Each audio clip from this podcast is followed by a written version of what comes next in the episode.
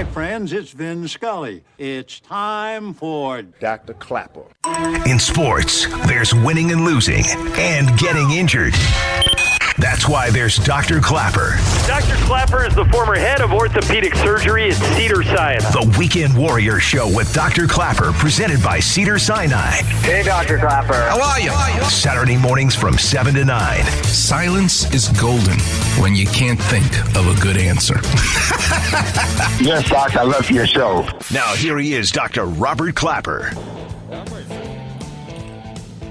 Good morning, Los Angeles, and welcome to another edition of the Weekend Warriors Show. I'm your host, Dr. Robert Clapper. I'm an orthopedic surgeon at Cedar Sinai for 31 years. Boy, I was busy yesterday. Almost 12 hours in the operating room. And I could not wait to get up to be with you guys here like we do each and every Saturday. Dr. Clapper. Yeah, that's right, Kobe Bryant. We miss you. We love you. Mm. I'm so excited for today's show. My guest is NBA player Tarik Black, former Laker. Tarik Black, who in 2019 played in Israel and helped the Israeli League uh, or win the Israeli League championship. He was an all star, he really lit the world on fire over there in Israel. But what's great about Tarik is that he played in Kobe's last game. You remember the game where Kobe scored 60 points. Way back in 2016, Ben Lyons from this station organized an ESPN celebrity basketball game. If you go on Twitter at Dr. Robert Clapper, you'll see a picture of me in my uniform standing next to six foot nine Tarik Black. And that's really when I got to meet him. But to be able to talk to Tarik about what it was like to play with Kobe in his last game, what it's like to play in Israel, his whole journey in the world of basketball is fascinating to me. And what's most fascinating is leaving America, where he's from, and fly all the way to the Middle East and play in Israel, where he is recognized as such a great player. It made me think all week knowing that he would be my guest today. You know how much I love the world of art, the world of sports, and the world of surgery, and I feel that they're all the same on some level. Where in art do you see this story of having to leave America, get on a plane, and fly over the ocean to really find your success? Well, you don't have to look too far because in the early 60s, Jimi Hendrix, who many people believe was the greatest guitar player of all time, but in America, leaving Seattle to try to find fame and fortune in New York City in the early 60s, he didn't find it. He was homeless. He was constantly putting his guitar in the pawn shop just to be able to survive. No place to live. But when the Isley brothers heard about Jimi Hendrix, they hired him. That's how he got his start. They bought him a brand new guitar. But he still was not Jimi Hendrix. They told him stay in the background and play the guitar. It wasn't until Chas Chandler, the bass player from the British band The Animals, who said, You know what? I'm getting into managing musicians. You, Jimi Hendrix, New York ain't doing it for you. The Isley Brothers ain't doing it for you. Come with me. Let me take you to London. There you'll be appreciated. Wait till you hear this story of Jimi Hendrix leaving America to finally be discovered for who he really was. What about in sports? Well, in 1912, the greatest swimmer, the record breaking swimmer from Hawaii, was Duke Kahanamoku. He won two gold medals in the Stockholm Olympics in 1912. So after the Olympics, he was placed on a world tour to promote swimming. and he went all over the world. He wound up in Australia in 1914. He did all these swimming ex- exhibitions like he was supposed to, but his true love was surfing, where it was actually not even allowed to be done in Hawaii because of the old laws of the missionaries. But Duke Kahanamoku loved to surf. And here he is on a beach in Australia with these beautiful waves. And he says to the Australians, How come you're not surfing? They said, Are you kidding? We're not going in the ocean. There are sharks everywhere. He said, You got to be kidding me. Give me a plank of wood. I'll take my tools and I'll make my own surfboard and I'll show you. You got to go surfing. Wait till you hear the story of Duke Kahanamoku being the first one ever to ride a wave in Australia. There are now more surfers in Australia than in any place else in the world. It was not discovered or embraced in his homeland of Hawaii. But boy, did he turn the world upside down that one fateful morning at Freshwater Beach in Australia in 1914. Wait till you hear that story. And in surgery, there was a Russian surgeon named Ilizarov, a Jewish surgeon who had to run to Siberia to escape Adolf Hitler and the Nazis. And for 30 years, worked there with no one knowing what he was doing, changing the world and inventing something called an external fixator.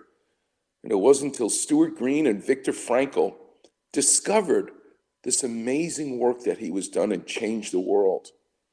Sometimes you do have to leave home to really be embraced and become and find success. We'll get into that in a few minutes. Clapper Vision, I'm fascinated by San Francisco 49er George Kittle's injury. He broke a bone in his foot called the cuboid. Why is that so fascinating to me? Well, here's a Clapper Vision. This is a bone on the little toe side of your foot that literally sits between your heel bone, the calcaneus, and your metatarsals. It's the anchor of the little toe side of your foot that bases the arch of your foot on the lateral side. The clapper vision is it's the most interesting bone to me because it literally is the clapper vision. It looks like a marshmallow made of bone. Clapper vision. Why would we have a cube, a, a cuboid bone, that's what it's called, that looks like a marshmallow on the lateral side of your foot? I'll get into it a little bit later. And if you've got any foot injuries, by all means, the clinic will be open. The number is 877 710 ESPN. And we'll get into more clapper vision. But right now, let's get into today's topic, which is leaving home to find success. Steve Paulette, let's listen to this unbelievable story of Jimi Hendrix being homeless, his guitars in the pawn shop, and the Isley brothers telling the story of meeting him for the very first time in Greenwich Village in New York in the early 60s. Let's go to number one. Kelly and Ronald uh, were looking for a guitarist to uh, play in the band because the guitar player that my brothers had in the band had quit. And they heard about this guy in the village and uh, played very well. And they just found him and, uh, hey man, play something for me. I can't. My guitar's in the pawn shop. Get this guitar out. Play something for me. I Things can't tight. because uh, my guitar doesn't have any strings on it. This is Ronald Isley now talking about, okay, we bought him some strings. Come on, we want to hear you play. We heard so much about you. Number two. And then well, we bought the strings, and then he was he was saying, "Man, I heard all about you guys." He was putting the strings on the guitar. And I'm listening, and he said, uh, and I after he got the string, he turned the gu- guitar was turning around, and he's left-handed, you know, turned, and I was, and he started. Uh, he said, "I like that song that y'all had called Twist and Shout," and he started playing it. I said, "Oh my," you know. We hired him right away, right away. Ronald Isley. We hired him right away because he's Jimi Hendrix. Number three. Right away. Can introduce you to the rest of the brothers in the band. Uh, we got uh, rehearsals, you know, uh, in a couple of days. I can't make rehearsals in New Jersey because I do not have a place to stay. all right, these are your worldly goods here. Come on with us, and you can stay in the spare bedroom we have at my mother's house. So they, they're leaving, and they say, you know, by the way, you know, Jimi, you play very well, but the guitar you have is kind of scruffy looking. If you're going to play with us, we got to get you a new axe. Really? He's like, yeah, what kind do you want?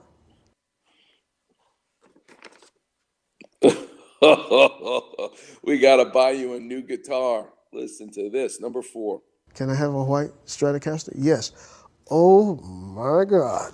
So when he comes into the house, to our house for the first time, he has a brand new guitar with a brand new guitar case, and he plays it like this. And he plays, uh, I never heard, I'm 11 years old at the time. I never heard, and all the musicians I had heard, never heard anybody play a guitar like that. Yeah, he flipped it upside down and backwards because he's lefty. Number five. And uh, when we did our first gig, man, it, it, it, it just changed the whole band. changed the whole band. He stood out in front of them, man, and like people went crazy over, it, you know. And uh, he had uh, um, stage presence. He had a good sense of humor. He was um, respectful, polite. He learned very fast. But the world is about to change in music because it's the early 60s. That's when we're talking about.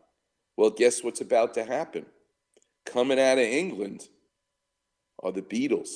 So no more Elvis Presley. No more songs generating from America. It's not the center of the universe anymore.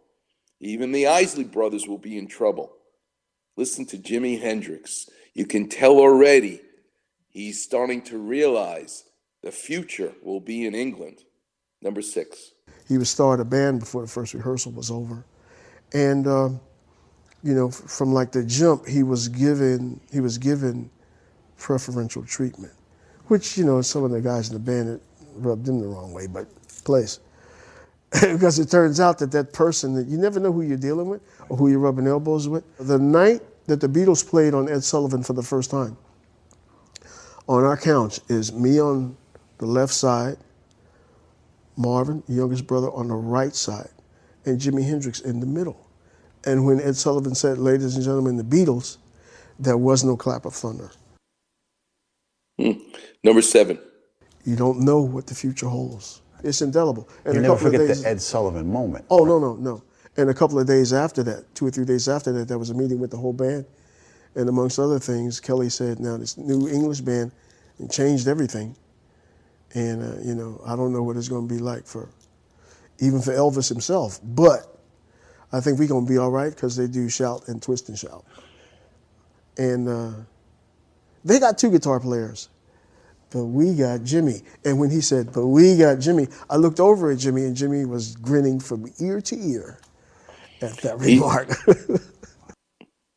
he's gr- grinning from ear to ear because he knows he's going to have to go to England to become bigger than the Beatles. Let's listen to the very first time he now is taken to England after being with the Isley brothers who keep saying, hey, you got to stay in the back, don't be in the front. Let's go to number 11. Having been in London for just a week, Jimi went along to a Cream gig and put in an audacious request to jam with Clapton. Nobody gets up to jam with Cream. Cream is Mount Olympus. Cream is the absolute pinnacle. Ordinary mortals cannot breathe the rarefied air that exists in this hallowed space. I mean, a very brave person who would do that. As far as I remember, he plugged into my bass amp. He did a version of Killing Floor, and it blew us all away. Number 12.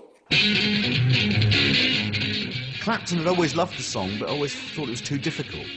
And Hendrix just rages through it and does all his tricks and stunts, the kind of things that people like Little Richard and the Isley Brothers hated him doing. You know, he plays the guitar behind his head, between his legs, with his teeth. feedback, tremolo arm, dive bombs, the whole works. He's blown the roof off of being in England, but he still doesn't have a place yet. He starts his own band, gets a drummer, gets a bass player, and that's it. it and him. You're going to hear now from Chris Squire, who later was a star in the band Yes. But he's in this little band called Syn at this little club, the Marquee Club. And he has no idea. He's opening, he's the opening act, his, his band Syn, for this band was some dude named Jimi Hendrix. And he has no idea who Jimi Hendrix is. But listen to him describe that very first time he meets Jimi Hendrix band because he's the opening act at the Marquee Club. And this total stranger dude from America is about to blow everyone away. Let's go to number eight. And as I'm testing my mic, I'm looking down. Oh, it's Steve Winwood and Pete Townshend and Keith Richards. And, and, is that George Harrison? Yeah, it is. you know, so all my heroes were like uh, there, and we were like, oh, for our first song, um, you know, uh, we'd like to do a cover of, uh, you know, something Motown. I hope it was a good Uh, yeah, well, later on when I got to know Pete Townshend, I did say, do you remember that night when we the Syn opened for Hendrix? And um, he said, yeah. I said, I, I, I said, everyone was applauding, but was that like applause for like, great, get off, you know? They all wanted to hear Jimi Hendrix. The buzz was already out there. Number nine. So of course, everyone in the world had showed up at the Marquee Club, and including the Beatles and the Stones, to, to watch Hendrix. And and I couldn't even get out of the dressing room because the people were just pressed up against it. So I went and um, just sat on uh, the grand piano, which was behind Mitch Mitchell's drums, uh, on the stage. And uh, of course, I was totally blown away. It was just uh, amazing. And and I'm also seeing like Eric Clapton going. Oh my God, I'm not God anymore. Sometimes you got to leave home to find in yourself that confidence to be what you really want to be. In sports, it was when Duke Kahanamoku in 1914 went to Australia where no one ever surfed before. We'll get into that coming up next. You're listening to the one and only Weekend Warrior Show here on 710 ESPN. You're listening to the Weekend Warrior Show, presented by Cedar Sinai. What's going on, LA? This is Kobe Bryant. This orthopedic surgeon is on fire. Start your weekend off right. Listening to the Weekend Warrior Show with Dr. Clapper. Because I'm on fire. That's why. Every Saturday morning from 7 to 9 a.m. on ESPN, 710, home of your Los Angeles Lakers. Welcome back, Weekend Warriors. You're listening to Jimi Hendrix singing Bob Dylan's All Along the Watchtower. Nobody made a guitar sound like that, but he did have to go all the way to London to be discovered. In sports, who did that in sports? The great Duke Kahanamoku had to leave Hawaii to become the biggest surfer in the world, in a world that did not even want to hear about surfing. By the way, the lines are all lit up 877 710 ESPN. Hang on the lines, I'll open the clinic. Let me just teach you a little bit about Duke Kahanamoku, and then we'll open the clinic at 7:30. Let's go to number one, the story of Duke Kahanamoku. As a Why he teenager, he helped Australia. resurrect the ancient Polynesian sport of surfing, which had been suppressed during the colonial period. Kahanamoku and the other surfers of Waikiki Beach were called Beach Boys. But it was in the pool, not the surf, that Kahanamoku first made waves. He broke world records while winning two gold medals in the 1912 Olympics. Duke is often called the first superstar of swimming. After his Olympic triumph in Sweden, he continued to globetrot. But it wasn't in swimming where his heart really lied. Number two. Around Christmas Day 1914, he reached Sydney, Australia. He was here for what they called the Kahanamoku Carnivals, which was, was swimming exhibitions, and he went around the country swimming. But after a while, he was bored with mere swimming. The 25 year old Duke wanted to surf. problem was nobody had ever surfed down under. Although Australia was surrounded by wide beaches with shapely waves, nobody was riding them, unless you counted the sharks. They would not go in the water because they feared for their life. A whole country surrounded by waves with no surfers in 1914. Next. Number Around three. Christmas Day, 1914, before steel mesh was placed outside Australian beaches, the waves were crawling with the critters. Since there were no surfers, there were no boards. Not a problem for Duke, who was used to carving his own. Kahanamoku ordered a length of sugar pine from a local hardware store. He then went to work with carving tools and in a few hours had fashioned a serviceable board. Number four. It was shaped like a bullet and was about as subtle. It had no fins. It was big, eight and a half feet long, and heavy. Quite amazing. Weighs about 65, 70 pounds. It's very heavy. Anyone who's ever lifted it would know how heavy it is. On January 15, 1915, he hauled the board out to Freshwater Beach, just north of Sydney. Freshwater seems a spot made for drama, a long tongue of the sea surrounded by high cliffs. In this natural amphitheater, a large crowd had gathered, presumably to watch Duke and his outlandish board being served to the sharks like an appetizer on a cracker. Number five. Instead, he splashed into the surf and expertly caught a wave. It was the first time on record that a man stood upright on a board in the Australian surf. Though no photograph exists, the moment was later captured in bronze.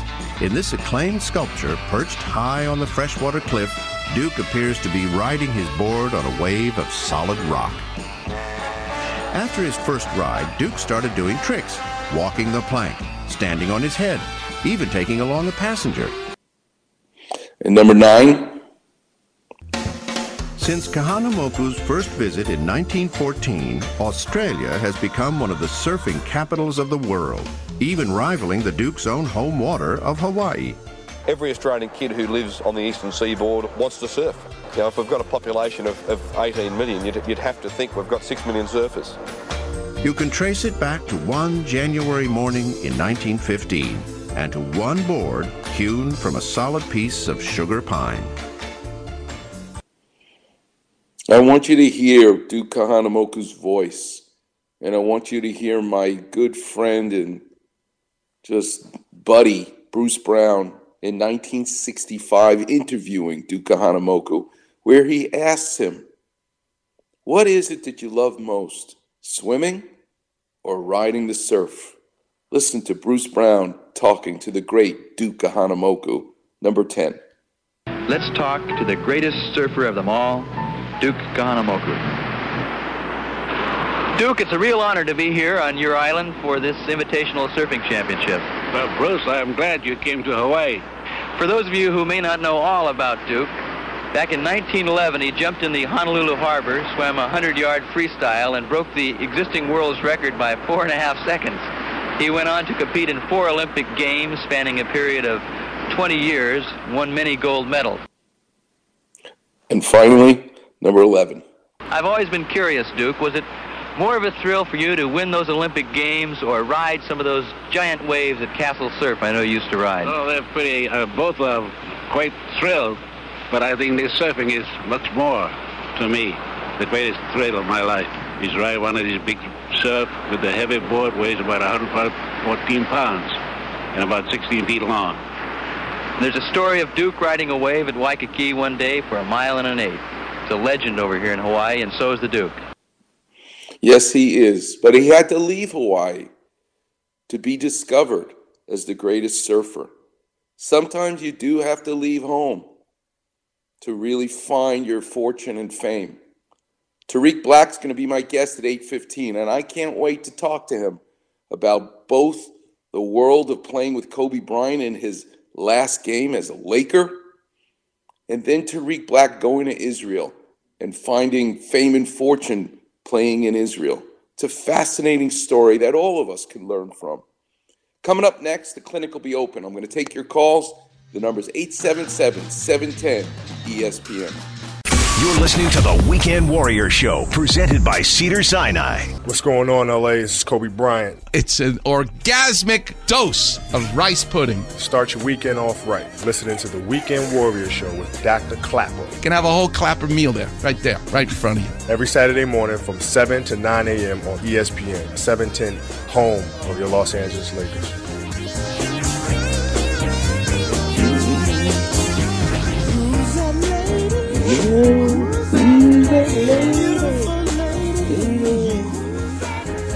Welcome back, Weekend Warriors.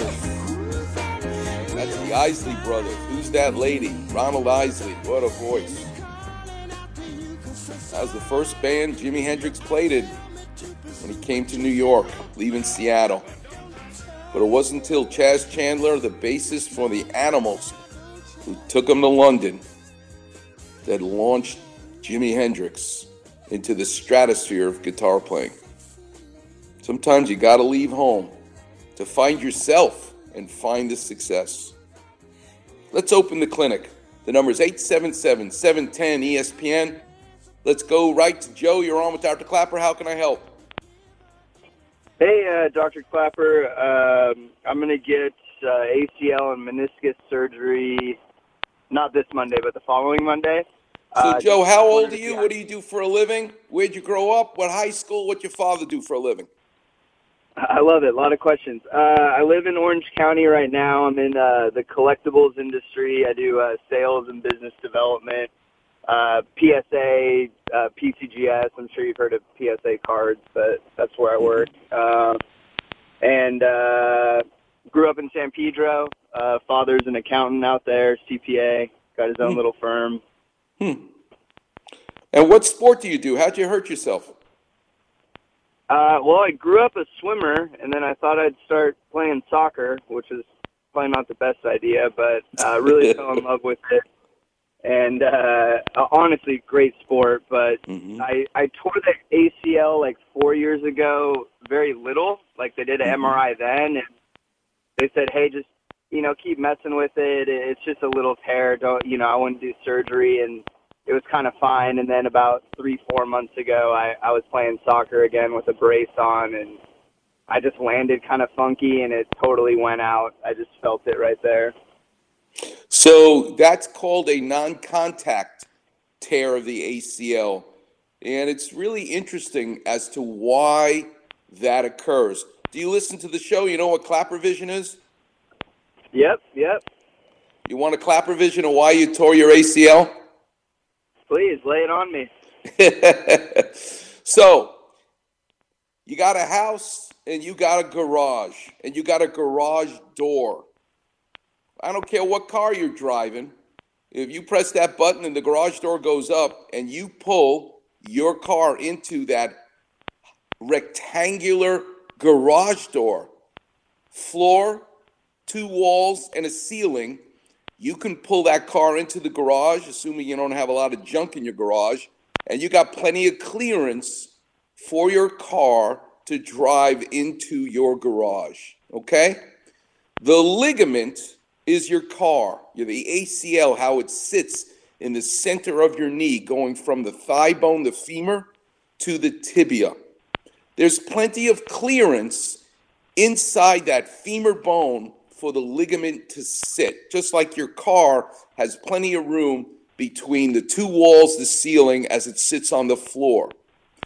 But what if, instead of a garage, Joe, you drove your car into a Native American house, which is called a teepee. You know what a teepee looks like, an A frame type of housing. Yeah, Let me tell you something. You cannot pull your car into an A frame because there's no clearance for your car. It won't fit properly because of the triangular shape of the A frame. Many folks are born where the space in the femur that makes room for the ligament, which looks rectangular, it's basically the housing for the ligament inside that bone. But many people are born, and they don't know it, where the ligament sits not in a rectangular hole in the bone, but in an A-frame shape to the to that housing for the ligament. So all you have to do is plant your foot, turn funny. No one has to tackle you. No one has to collide with you, and you literally snap the ligament because there's no clearance, just like the side of the wall of the A-frame teepee would bang into the side of your car. Capiche? Yeah, that makes sense. Yeah. So it's very important. I don't care whoever's doing your ACL, and we can talk about it because I want them to use your own body part, not a cadaver.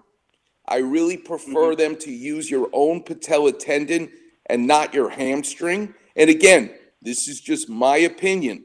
Everybody gets to do whatever they want as a patient and as a doctor.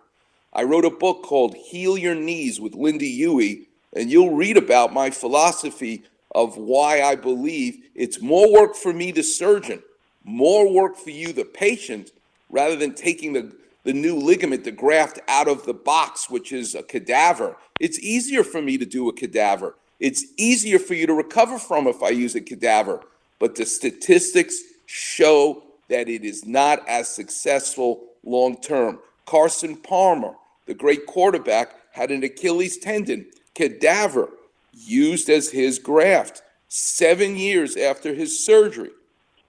Nobody touched him. He was just backing up with the ball. Boom, he hmm. felt a pop in his knee seven years after his ACL had been fixed, and now it tore again. Guess how they revised Carson Palmer's ACL? They used his own patella tendon, which, in my opinion, is the gold standard. That's what you should use, in my opinion. So you make sure that they're going to carve out. This is why I love to sculpt in marble, Joe, because it's the same tools. You want to take your time and sculpt some room for the new ligament. If it's an A frame, you literally have tools to carve and make it into a rectangular shape in the femur bone. So there's room for the ligament. So it's not an A frame anymore, and for you to use your own patella tendon.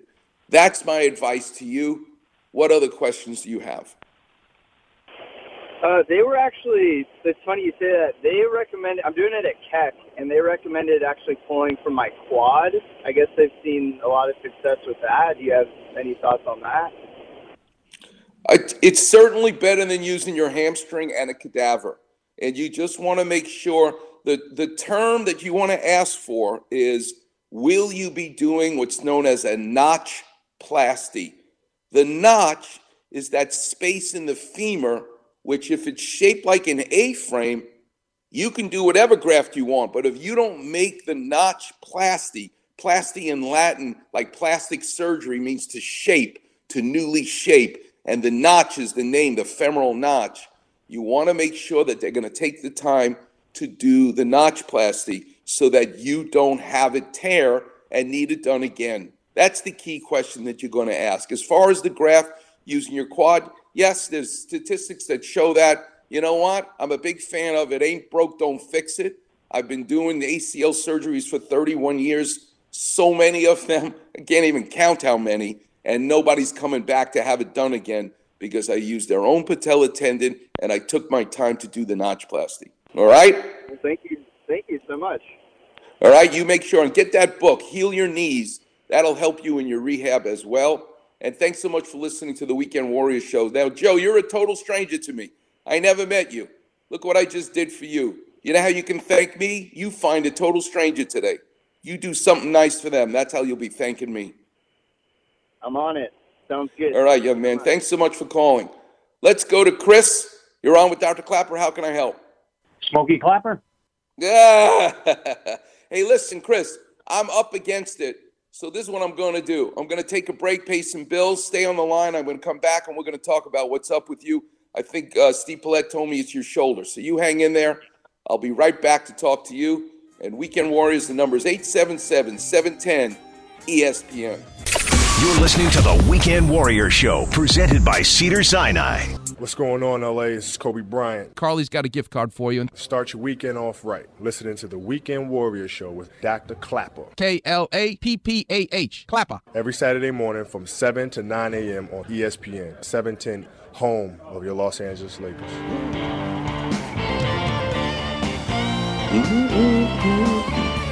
Welcome back, Weekend Warriors. Listening to there is Layla from Eric Clapton. Next Saturday, my guest is going to be Harvey Kubernik, and we're going to talk about what went into making Layla 50 years ago. Fascinating. The first time two lead, lead guitars are plugged into the same amp. What a story. All right, let's continue the clinic. The number is 877 710 ESPN. We're talking to Chris. Chris, how young are you? What do you do for a living? Where'd you go to high school? What'd your dad do for a living? Okay. 64 years old. I clean and restore architectural metals, uh, which is brass, Oh. bronze, stainless steel. I grew up in Ramsey, New Jersey. Went to Ramsey High School. My dad was a accountant slash headhunter for Price Waterhouse Company back in the 60s and 70s. Tell me how you got interested in restoring architectural bronze. I fell into it. I came out here from Jersey looking for a job. A friend of mine worked for a company that that's what they did. And that's how I fell into it. And I liked it. And I've been doing it ever since. Been doing it for 30 years. What's the coolest thing that you restored? Oh, boy. Um, I've done some old bronze uh, church doors, which is a lot of fun. It's more kind of a preservation than more of a restoration. Uh, restoration is you clean it down to the bare metal and you bring it back to life as new. Preservation is more you got what you got there. The, the patina, you try and keep the patina on it, and you put uh, preservation wax on top of it. Uh, those are the interesting ones. I do some work up at the Getty Villa, uh, Hmm. Malibu Getty Villa. Uh, I've done some work at the new new Getty also, but that's newer metal. But uh, I've done some antiquing and oxidizing of the metals. It, it's kind of fun. It's interesting. I did a knee replacement on a patient who's in the field of old rare coins, and he gave me a gift of a uh, Roman coin, a bronze coin from 350 BC, 350 years before Christ was born. They're using this um, money, and he gives me this as a gift. And I'm telling you, I just holding it, thinking about all the history that's involved. I mean, you must feel that history every time you work on one of these things. Oh, absolutely. You you don't want to do no damage, right? You want to preserve it when you get that. Do no harm. All right, how can I help you? What's up? Uh, had a shoulder. Uh, I, I uh, tore my bicep muscle years and years ago, but that's not part of it. I ended up falling on the ice back in Vermont, and I did the classic feet come out from under me, and I landed on my sh- arm, uh, elbow, and shoulder.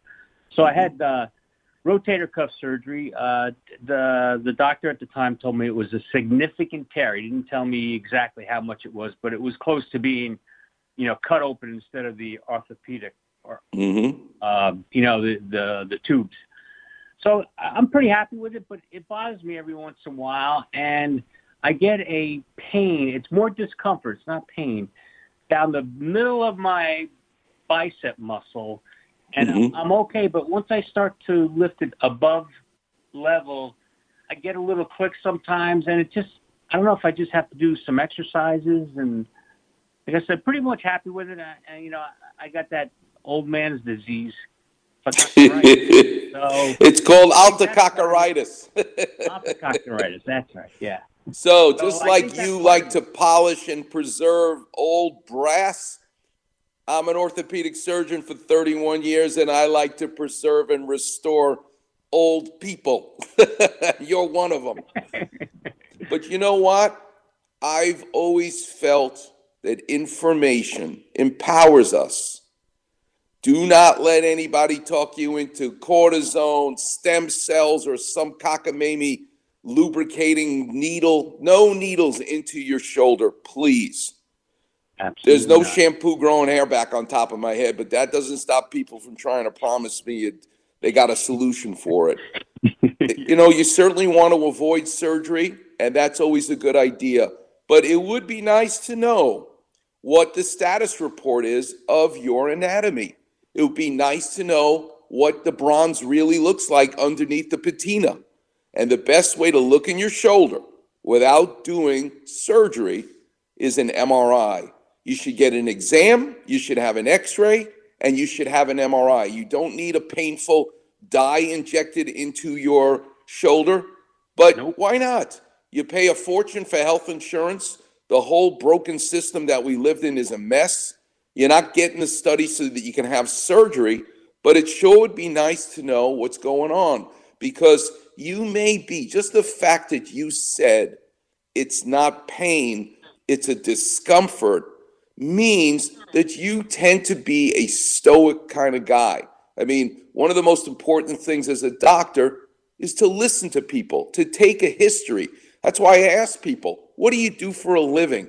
What did your father do? I need to learn as much about how you might describe your injury, what you how you might describe it. And the fact that you don't want to say the P word, pain, means you're stoic. So you are a person that you really need to know what the true story is inside your shoulder because you might be telling yourself, here's a great medical term, a bubbe meise, which means you may be telling yourself stories. And Shakespeare said it best to thine own self be true. The fact that your shoulder bothers you enough to pick up the phone to call the Weekend Warriors show means it's significant. And I'm not here to talk you into surgery. I'm actually interested in doing the opposite. But what I think is best for you is information. So getting a new MRI, getting an exam, and if you can't find someone in your neighborhood who can help, then I'm giving you permission. You'll come and see me and tell the girls that I said it's okay and you can make time come and see me. You need information. That's all I'm talking about to decide do you need therapy? Are you living on the edge? Do you have arthritis? It's more than just your biceps, that's for sure. Okay? I got it, and uh, I appreciate it. Good thought. And uh, one question for you, doctor. You ready? Yep. Does your cardiologist know you recommend all this delicious food every weekend? Oh my God. So here's here's the latest one. I love mint ice cream when it's Oh, combined with chocolate ice cream. It's some one plus one becomes three. But I live in search of the greatest chocolate ice cream, which we can get into. But I want to find the best mint chocolate chip ice cream so that I can put both of these scoops together and make the greatest concoction. And I've found the greatest mint chocolate chip ice cream I've ever had. And a little later in the show, I'm going to tell you what it is and where you can get it in Los Angeles because the world changes when you put a scoop of chocolate ice cream next to a scoop of mint chocolate chip. But I'll get into that a little bit later in the show. But no, my cardiologist doesn't know because I ain't going to a cardiologist. but thanks for thinking about me, Chris. And listen, you're a total stranger. I just helped you. I want you to find a total stranger today. Do something nice for them. That's how you'll be thanking me. Okay? You bet you, doctor. I appreciate it. Thank you for All right. time. God bless you, Chris, and thanks for checking in with us. All right, Warriors. I can't wait to get into some storytelling. But I do want to tell you, I had a very special moment this week from a guy named Alex who works at Cedars on my way to the operating room on Wednesday. He's pushing some giant video machine because he's the supervisor for this kind of equipment that they use in GI, we use in orthopedics, anytime we use cameras. And I said good morning to him. He said good morning to me. And then as I walked a little bit further, he screams out, Hey, Dr. Klapper. And I turn because he knew my name, even though I don't know, never met him before. He said, I want you to, I want to thank you for saving my life. And he said, I said, saving your life? Are you a patient of mine? He goes, No. I listened to the Weekend Warriors show. And you once told a story about how your father, when he gets to an intersection and the light is about to change from red to green, that your dad said, Don't go. You should still look both ways because it is green and you're right to go, but my dad said, Robbie, you would be dead right because people love to shoot the light. So stop, look both ways, then go. He said, You told that story. And I adopted that in my life. Two weeks after I heard you tell that story, and I adopted it, I was at an intersection. The light turned green, but I looked both ways, and all of a sudden, a guy shot through the light at 90 miles an hour. I would have been killed. Thank you, Dr. Klapper, for telling that story. And I looked at him and I said, Alex, you made me think of my father. The fact that he was able to touch you and help you means he's still alive. Thank you. And that's how I began my Wednesday. What a beautiful way to begin a day. Coming up next, we'll tell some more stories. The number is 877 710 ESPN. We'll be talking to the great Tarik Black at 815. You're listening to the one and only Weekend Warriors show here on 710 ESPN. You make sure and get that book, Heal Your Knees. That'll help you in your rehab as well. And thanks so much for listening to the Weekend Warriors show. Now, Joe, you're a total stranger to me. I never met you. Look what I just did for you. You know how you can thank me? You find a total stranger today. You do something nice for them. That's how you'll be thanking me. I'm on it. Sounds good. All right, young man. Thanks so much for calling. Let's go to Chris. You're on with Dr. Klapper. How can I help? Smokey Klapper? Yeah. Hey, listen, Chris, I'm up against it. So this is what I'm going to do. I'm going to take a break, pay some bills, stay on the line. I'm going to come back and we're going to talk about what's up with you. I think uh, Steve Paulette told me it's your shoulder. So you hang in there. I'll be right back to talk to you. And Weekend Warriors, the number is 877 710 ESPN.